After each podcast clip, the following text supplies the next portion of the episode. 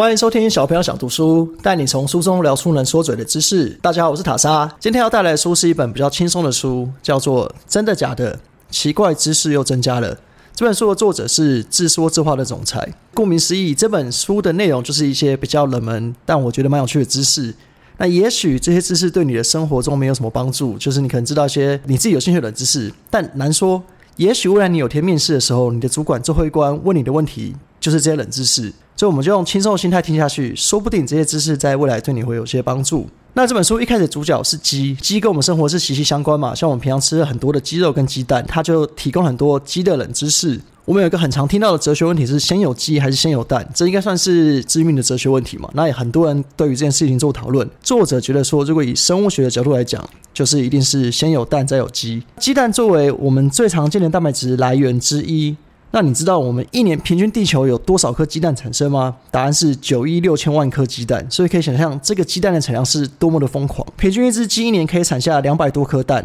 那还有更厉害的母鸡，是一年内可以产下三百七十一颗蛋。那为什么鸡可以产这么大量的蛋呢？其实你有没有想过这个问题？那主要是因为鸡的身上有两个特质，即使没有公鸡在身边，母鸡还是会定期会下蛋。每只母鸡会根据自己巢的大小来决定自己应该要下多少蛋。如果母鸡生活的环境是一个比较宽阔的巢，那它决定说，嗯，这个巢可以让我下十颗鸡蛋，它就会把这个鸡蛋下满，就它一定要下到十颗才会停止。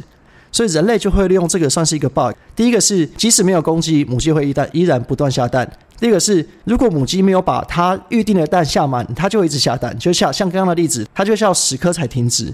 那你可以想象，人类这么犯贱，一定会做一些很卑劣的事情，像是可能它要下十颗才会停嘛。所以每次在母鸡快下满十颗的时候，人类就把那些鸡蛋拿走。所以你可以想到，慌张的母鸡发现自己的鸡蛋不足了，就会再下十颗蛋，把它巢的鸡蛋补满。那这些源源不绝的蛋，就是我们平常的蛋白质来源嘛？刚刚有提到，现在社会中的鸡跟鸡蛋的数量是相当疯狂的比例在增加。那为什么人类会选择要饲养大量的肉鸡呢？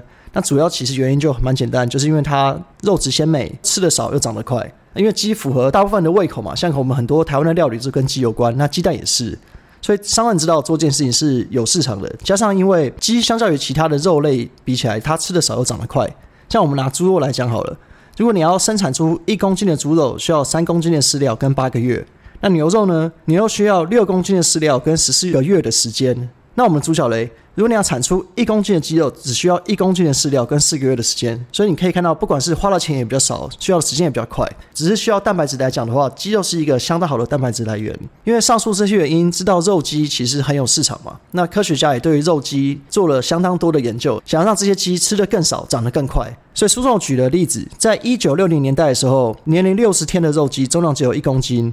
到了两千零五年的时候，年年六十天的肉鸡重量足足达到四公斤，所以你可以看到，其实已经差了三公斤。以前的肉鸡是又小又瘦，到现在已经科学不断的改良，长得又快又大只。以人类角度来讲是很好的事嘛，等于你花更少钱可以养到更肥、更大的、更好吃的鸡。但是以肉鸡的角度来讲，其实他们蛮可怜的，因为他们就会生存在一个小小的环境里面，他们的人生。呃，他们的鸡生就是有吃跟拉跟不断的长大，然后它的环境也是很差，就是一个小小铁笼里面，可能也看不到阳光，就是不断的吃，不断的长大，然后直到够大以后就被送去屠宰场，成为我们现在桌上的炸鸡。所以其实想想，这样的鸡生是蛮可怜的。那再来讲个比较有趣的，像之前世界杯足球赛的时候，大家都应该有听过章鱼哥嘛？因为那时候章鱼哥他预测谁会赢，预测的很准。那为什么会会选章鱼呢？章鱼在生物中它算是智商很高的，大概是人类小孩的六七岁的水准。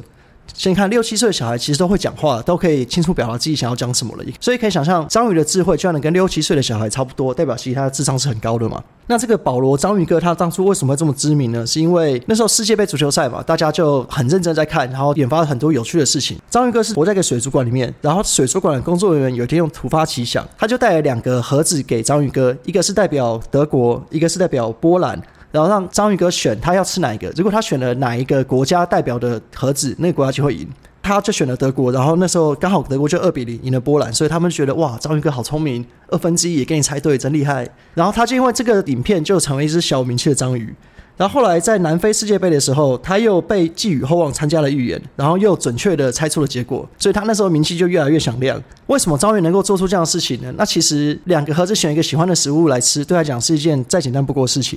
因为它已经聪明到，你如果把食物放在保特瓶里面好了，你用盖子把它盖起来，章鱼是可以通过研究，里面的科学家是这样子，他就把食物放在瓶子里面，然后把盖子盖起来，然后在章鱼的面前示范给他看怎么转开，然后章鱼看了之后，用他的小脑袋好好的研究之后，发现说，哎，原来是转开就可以吃，所以他就会学会，你之后再拿一样的瓶子把食物放进去以后，他连想都不用想，就直接用触手把盖子转开。那除此之外，科学家还做一个更深入的研究。他想说，章鱼如果有学习能力，因为对于有智慧的生物来讲，学习能力是很重要的。你要有学习能力，才能归类为有智慧的生物。因此，科学家做了一个实验，他们找了两只章鱼，一只章鱼是老手章鱼，他已经知道怎么把盖子打开，取出瓶子里面的食物了。新手那只菜鸟章鱼呢，他不知道，他不知道怎么打开。所以，当科学家把食物放到罐子里面，再把盖子盖上之后，那只新手章鱼是打不开的，他不知道怎么样拿出里面的食物，所以他就把它放在一个透明的箱子旁边。让老手章鱼来示范。那老手章鱼看到这个瓶子，因为他也很习惯嘛，他知道说要吃到里面食物就要打开盖子，所以他就在新手章鱼面前示范，把盖子打开，拿出里面的食物。当老手章鱼吃的很开心，大快朵颐之后，他就请他到旁边休息，然后再把新手章鱼拿出来，他把一样的东西，一个瓶子里面放了食物，再把盖子盖起来，然后他再把这个瓶子给新手章鱼试试看。那由于新手章鱼已经看过老手章鱼的示范，所以他就守门守路的把盖子打开，也拿出里面东西来吃了。所以这个就可以证明章鱼这种生物是有学习能力的。它可以通过别的章鱼、别的同类做的事情，它有思考过后，知道说哦，原来它那样做可以做到，那我可以做出一样的事情。这算是人类第一次在无脊椎动物上发现的模仿能力，所以他们就认为说章鱼是一个智慧蛮高的生物，它可以做到学习的事情。啊，再来举个例子，我觉得大家可能比较有兴趣是猫。曾经有人发现说，你抓住猫的后颈，它就会变得很乖。即使是猫再调皮，它就好像被抓到弱点，它就会装死，它不敢动，它就会僵直的停在手上，变成很乖的猫。那这个故事最早是谁在讲呢？是一个大家都有听过的人，叫达尔文。他在他的物种起源就有提到，猫被抓到后颈会停止这个行为，可能是因为受到太强的窒息，它想要装死。他觉得说，我被抓到弱点了，我装死，那这个掠食者说不定就会知难而退，会觉得不想要吃死掉的食物。那因为大自然中有很多生物是真的会做出这样的事情，像是自然界有一个天然的装死大师负鼠，这是生活在北美中，很像老鼠，但其实不是老鼠的一种神奇生物。它的大小跟小型的猎犬差不多，它能够生存到现在，它其实最主要的防御工具就是它的装饰功能。因为北美的捕食者喜欢挑战，他们喜欢新鲜的食物，他们不喜欢那种垂垂老矣、快要死掉的猎物，他们会觉得没有刺激感，他们不想吃。所以附属就是抓住了这些猎食者的心态。他们知道，如果被抓到的同时，他们选择装死，那这些猎食者可能会觉得说无聊，吃这种不会动的死掉生物有损我的名誉，所以就不吃。不过附属的装死可不是我们想的那么简单，就是躺在地上一动不动，就说哎我死了，猎食者就会知难而退，没有这么简单。他们其实装死的功力已经到了算炉火纯青。为了让猎食者信任他们是真的死掉了，他们会瞳孔涣散。伸出舌头、抽搐、口吐白沫，这些你觉得看起来要死的动作，他都会做。所以猎食者可能会误以为它是一只生病或是吃到毒的食物，所以他就觉得这个危险就不想要吃。不过讲到装死，身为万物之灵的人类也是不会落于人后。想必大家小时候也有很多装死经验吧？相信可能吃完饭躺在床上想要休息一下，妈妈叫你说：“哎，为什么吃完饭碗筷放在桌上都不洗啊？什么家事也不做？”这时候大家就开始装死。我就啊，不行啊，妈妈，我头好痛，有点想吐，我要休息一下。但其实，在狂划手机跟朋友聊天，到了工作的时候也是嘛。你说真的忙不过来，想要请同事帮忙，同事通常都是抬头看你一眼，跟他说啊，真的我很想帮你，可我现在真的很忙，我真的没有办法。可你也知道，他就在装死。你从后面看他一幕，他就跟他男朋友聊天，就在上网，就在滑 IG。但是大家也习惯身边会有人装死，所以要讲到装死，我们人类能够活到现在，其实代表装死能力也是不会输于这些大自然的生物们嘛。那就有人在想说，猫咪被抓到后颈会停住、会僵直，是不是也是类似的装死行为呢？科学家就想要做出实验，他们觉得如果夹住后颈对于猫是一个装死的开关，那应该不管是什么样年龄、什么样性别的猫被抓到，应该都会潜意识的做出这样的行为。但他们后来发现，他们做了大量的抽样调查，他们就取出各种不同年龄、不同性别猫来做调查，只有越年轻越小的猫才会做出这样的装死反应。你看家里那种养了十几年的老猫，它根本懒得理你，你抓你的，它睡它的。所以他们觉得猫被抓住脖子会僵硬的反应，其实不是装死反应，是因为你可能看网络上一些影片，有些猫妈妈要带小朋友出去玩，他们会怎么做？他们就咬小猫的后颈。那因为有些小猫已经长得很大了，猫妈妈抓不太住，但是其实你可以看到，猫妈妈咬住那个后颈的时候，它们还是会处于僵直的状态。所以科学家就推论出，这些小猫被咬到后颈会很乖，是因为。他们知道，我如果那时候乱动，摔下来可能会很痛，因为他们猫妈妈可能会抓住小猫的后颈，去跳到一些很高的地方，所以他们知道如果乱动可能会摔下来会有受伤，所以它有不好的经验。甚至有一种说法是，如果猫基因里面被咬住后颈还会乱动的小猫，有很高的几率会摔死。所以那些猫的基因可能留不到后代，所以留到后代的基因都是一些被咬住后颈会很乖的小猫。所以如果你家的猫年纪还不大，说不定你可以试试看，轻轻的抓住它的后颈，它说不定会变得相当听话。科学家还设计了一款撸猫神器，它的形状其实很简单，就像这个大的晒衣夹，但它不会夹到很紧，你就轻轻的夹在猫的后颈。模拟出有母猫咬住它的脖子的感觉，所以它就变得很乖。它觉得说啊，我现在被妈妈咬住了，我不能乱动，我才是乖小猫。人类就可以趁机疯狂撸猫，所以这也算是一个撸猫神器了。如果有兴趣的人可以试试看，但注意是赛时要买好，不要让你家的猫不舒服了。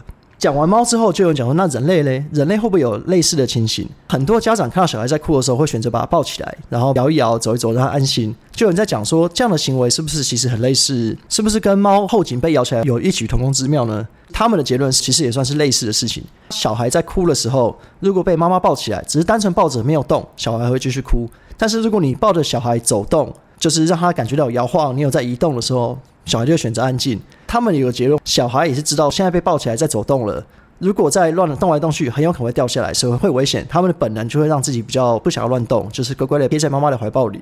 那当然对妈妈也是极大欢喜嘛。小孩抱起来就不要哭是最好。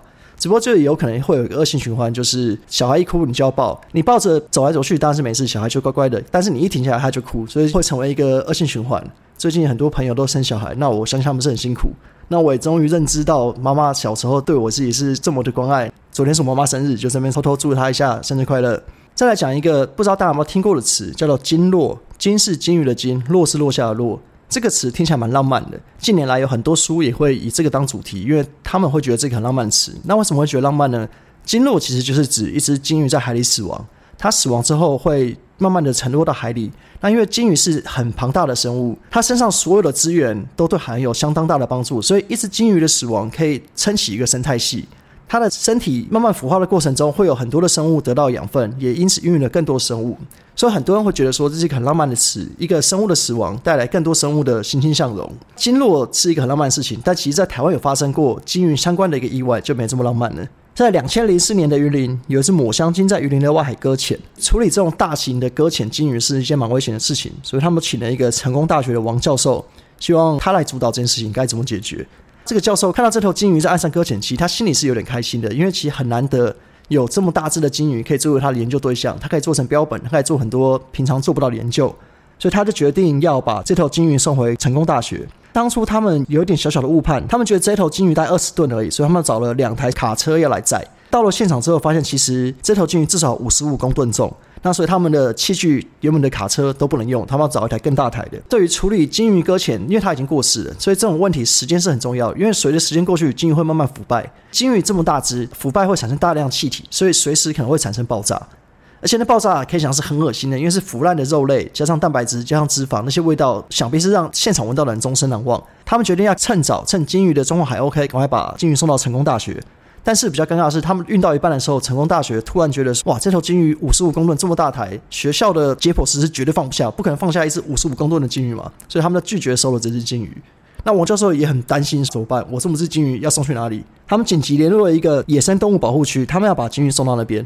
但是碰到一个问题了，你送这么大的金鱼到这个地方，当然是希望越快越好嘛。那最快的路线会经过市区，那怎么办呢？他们会觉得不管了，拼拼看运气，就从台南市区开过去了。就在台南市区热闹的西门路小北夜市的门口，金鱼就刚好在这么热闹的地方爆炸了。那你可以想象，鲸鱼爆炸那个场面是有多么壮观！数吨重的油脂，还有稀烂的鲸鱼内脏混合的血液，就喷发在闹区的地板上面。那你可以想想看，在那边吃关东煮、在那边吃咸酥鸡的路人啊，你看到这画面，你还吃得下去吗？这个爆炸对于当地的居民带来不可磨灭的心理阴影。那其实没有造成什么人身损害，就是一些财务上的损害，跟一些气味上，真是他们说是一辈子忘不了的味道。今天主要就分享一些我觉得比较有趣的生活小知识，虽然说也不一定生活用得到了，但我觉得也许有一天你的另外一半说不定就很好奇，会说：“哎，宝贝，你知道经络是什么吗？”如果你可以在那个现场不查资料，瞬间解释给他听，顺便停一下台南那个鲸鱼爆炸故事，说不定你的另一半会觉得你是一个很有知识、很可靠的人，就要跟你结婚也难说。好，那我们今天的小朋友想读书就到这边为止啦，谢谢大家，我是塔莎，拜拜。